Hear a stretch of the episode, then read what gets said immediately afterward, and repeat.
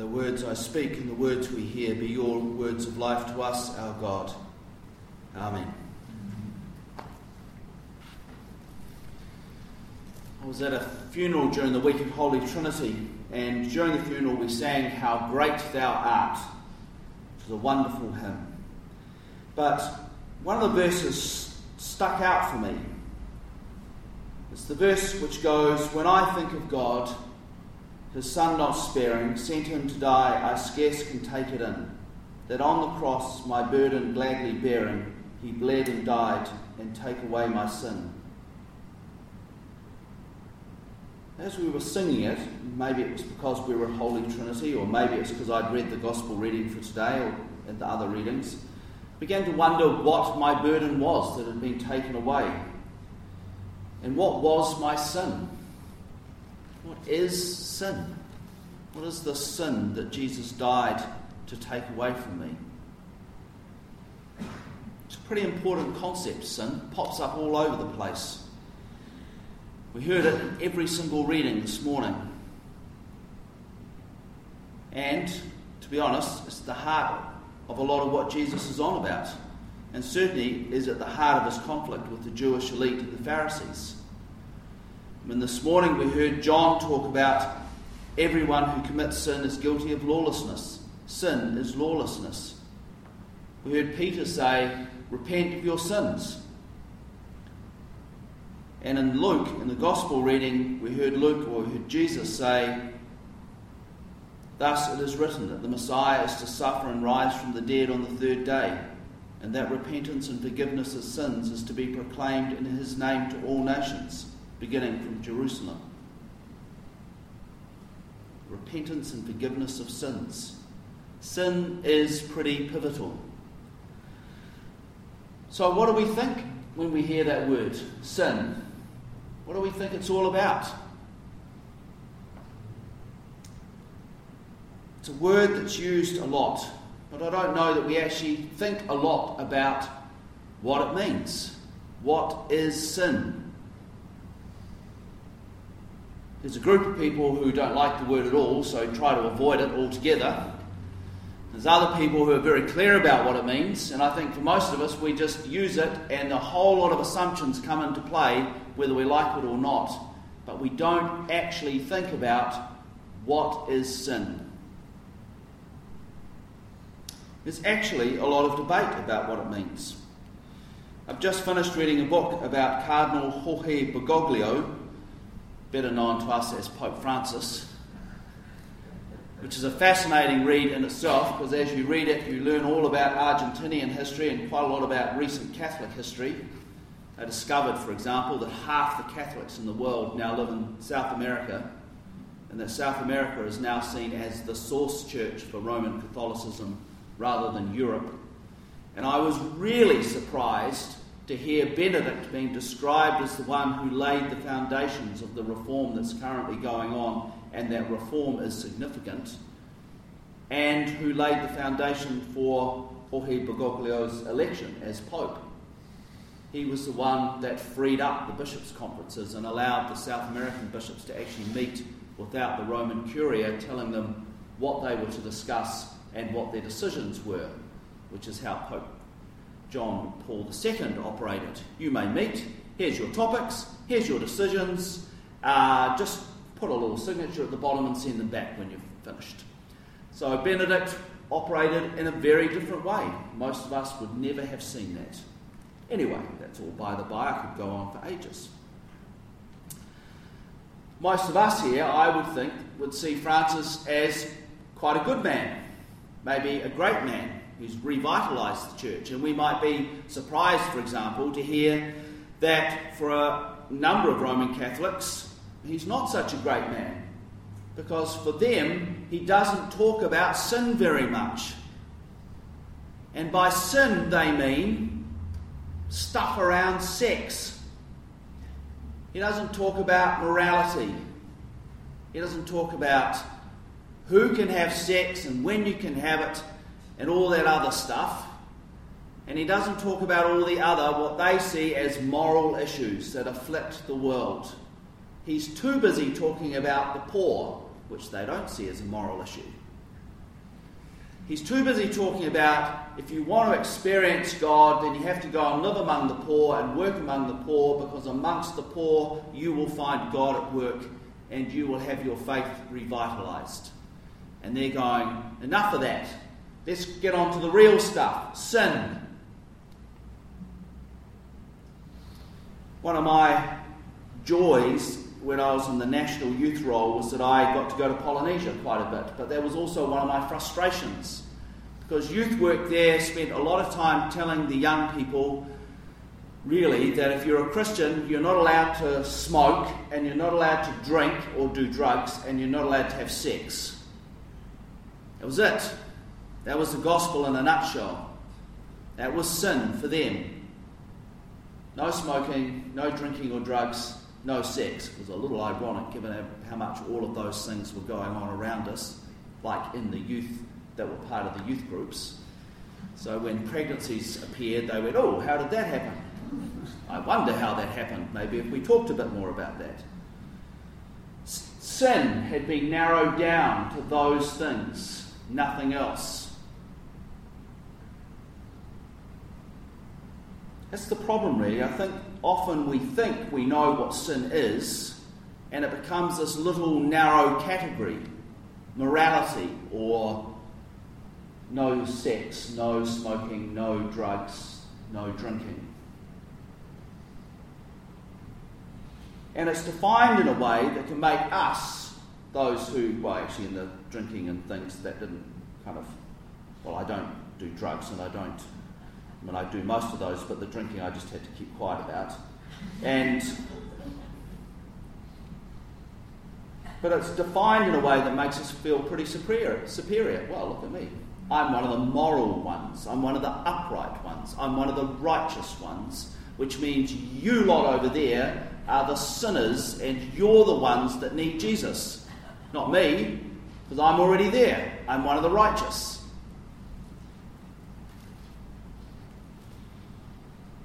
All of this then colours how we read the passages we read this morning and how we understand what the gospel is about and how we understand what Jesus is on about.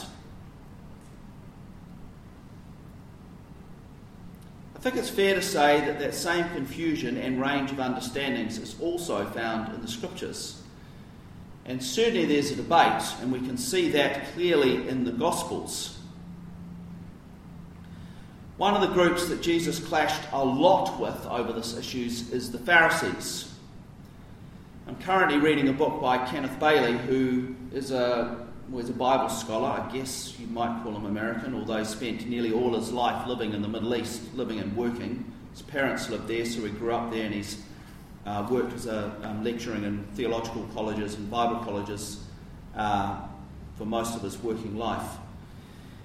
And so he brings a lot of cultural knowledge to his interpretations, particularly of the Gospels. Um, but he's also spent a lot of time sourcing translations and commentaries in Syriac.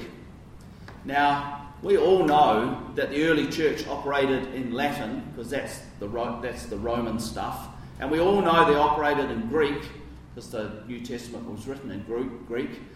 But we don't really know that actually the third major language of the early church was Syriac. Still is. Syriac is the language of the Middle East, across Iraq, Iran, up into Armenia and Georgia, and then down through North Africa into Ethiopia.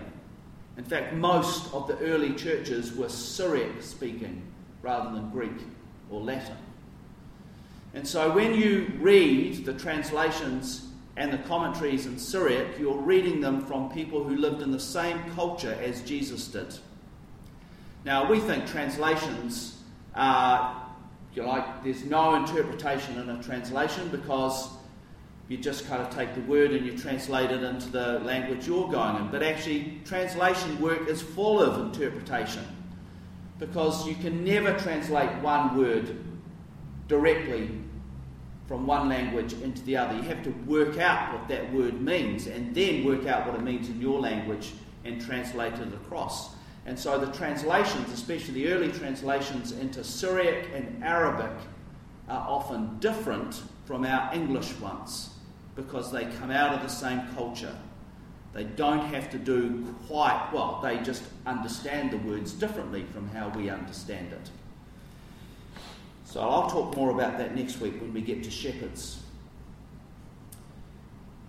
Now, we understand the Pharisees as, well, I don't know how we understand them, but I guess I often understand them kind of like Anglican clergy.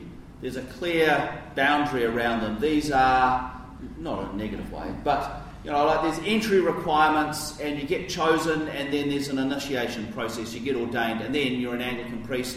And I kind of understood the Pharisees were the same. You know, there were some tests, you had to do some training, at the end of which you became a Pharisee, and everyone said, Oh, look, he's a Pharisee, he passed the test. But in fact, anyone could be a Pharisee. A Pharisee was basically someone who had a zeal for obedience to the law. There weren't any entry requirements, there were no badges. It was just, you could call yourself a Pharisee if you liked. But within the Pharisees, there was a small group. They're kind of elite shock troopers, we might call them, who were called and this is a translation, the friends or the associates. And there were tests and there were entry requirements. And they were a very distinct group. And they were the uber zealous ones for adherence to the law. And a lot of Jesus' conflict is with these friends or associates. And so Kenneth Bailey says sometimes when Jesus uses the word friends, it's a very deliberate thing because he's actually saying, well, friends, they are the friends the associates, the uber zealous Pharisees. So, now for these guys, they were the righteous ones because they were the ones that fully adhered to the law, which meant everyone else was sinners. And in fact, the term sinners really meant people of the land wasn't that they weren't very moral. It was simply because, well, as people of the land, how could they be expected to know the law as well as the friends and associates did? And if you don't know the law fully, well, then you can't keep the law, so you are, by definition, a sinner. It's not that you're a particularly bad person, it's just, well, you don't know the law, so you're a sinner. So basically, everyone, apart from the friends and associates, were sinners. So when that word is being used in the Gospels, that's who it's referring to. Everyone, basically, apart from this little small group off to one side. Now, being the righteous being the people that kept the letter of the law, that also meant they were ritually clean. And so that meant that they had to, the friends, the associates, had to be very careful about who they mixed with and who they ate with. Because that's where you could get into all sorts of ritually difficult problems. And so a whole lot of the problems that these people had with Jesus was he kept eating with the wrong people. They also had another problem with Jesus, and that was he called himself the Messiah. But they were very clear about the fact that the Messiah was going to come for the righteous. People like them. But who did Jesus spend his time with? The people of the land, the sinners. He was not living up to their expectations. And not only did he spend time with the sinners, the people of the land, but he ate with them, therefore making himself ritually unclean. But worse, when he ate with them and when he invited them to where he was to eat, that was much worse. That meant that he was honouring them and blessing them. In fact, one of the interpretations for the Beatitudes is that has been suggested is actually the word Blessed be should be translated as honour. Honoured be, which in an honour society means these are the people of honour. Not you wealthy people who think you're righteous and all good. These people are, these ones. So, what does all this mean? What does Jesus do in the face of all of that? And what does Jesus understand righteousness and sin to be? Well, I said last year that one of the ways we can understand Jesus is as a rabbi, and using Rob Bell's material, I talked about uh, how the word yoke is actually an interpretation of the law. So when a Pharisee was, uh, when a rabbi was offering an interpretation of the law, they would call it a yoke. So when Jesus says, Take my yoke upon you, he is saying, This is my interpretation of the law. And he described his yoke as easy, light. It wasn't a hard yoke. And then he used some passages out of Deuteronomy and Leviticus to summarize the law, or he used summaries that were already at play. And so that summary said that the law was all about loving the Lord your God with all your heart and soul and mind, by and loving your neighbour as yourself. We know that well. So if a sinner is somebody who doesn't keep the law, a sinner is somebody who doesn't love the Lord your God with all your heart and soul and mind, by and loving your neighbour as yourself. Now, for the Pharisees, especially for the friends and associates, their neighbour was other friends and associates, people like them. So they could say, Well, yes, I keep the law. I do love my neighbour, my fellow friends, associates. So Jesus then told a parable in Luke's Gospel, which I'm sure you're all familiar with the parable of the Good Samaritan. And in that parable, Jesus redefines neighbour as, well, everyone. Everyone, including all the people of the land who were called sinners, all the foreigners, including the occupying army the Romans, including even Samaritans. And they came right at the bottom. Even them, even them. You love the Lord your God with all your heart and soul and mind by and loving even them. Loving them with the same love and passion Jesus displays on the cross. When we do that, then we are righteous. And when we don't, well, we're sinners. So, who here is willing to say that they love the Lord their God with all their heart and soul and mind by loving their neighbour as themselves? Well, I think that means we're all sinners. Welcome to the club. I think that's what Jesus is talking about when he talks about sin. And that has all kinds of societal and economic and political implications. When we love our neighbour as ourselves, when we love the Lord our God with all our heart and soul and mind by loving our neighbour as ourselves. I remember I took a service somewhere and I talked about some of these things, and at the end of it, somebody came up to me because I said, you know, how do we worship God? Or how do we love God? And he came up to me at the end and said, I know how we love God by worshipping God, which I think he meant by singing songs. And I went, Really? That's it? That's all God wants out of us, just to sing some songs? I think actually God wants more than that. I think God wants us to reframe how we operate.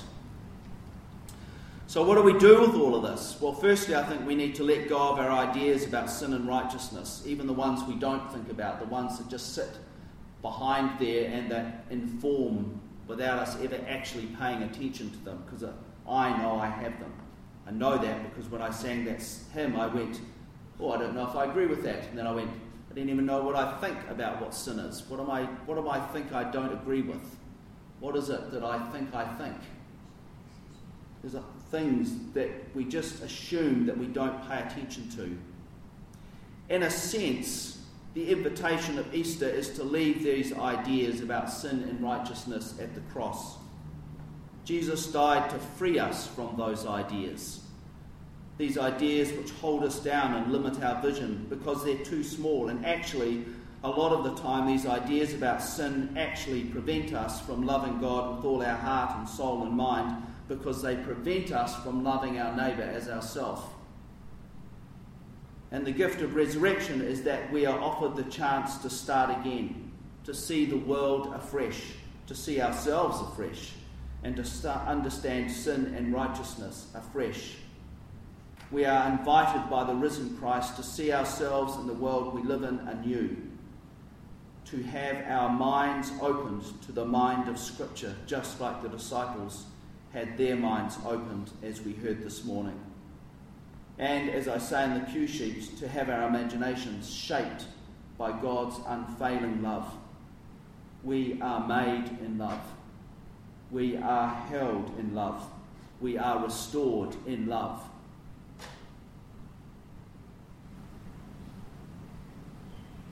When we hold that, then we can truly begin to love our neighbour, all our neighbours, as we ourselves are loved, and in doing so, love the Lord our God with all our heart and soul and mind. So, what do we need to let go of this morning? What ideas about sin and righteousness hold you down? What ideas about sin and righteousness prevent you from loving God with all your being by loving your neighbour? How is your mind being opened by the risen Christ in love? This morning.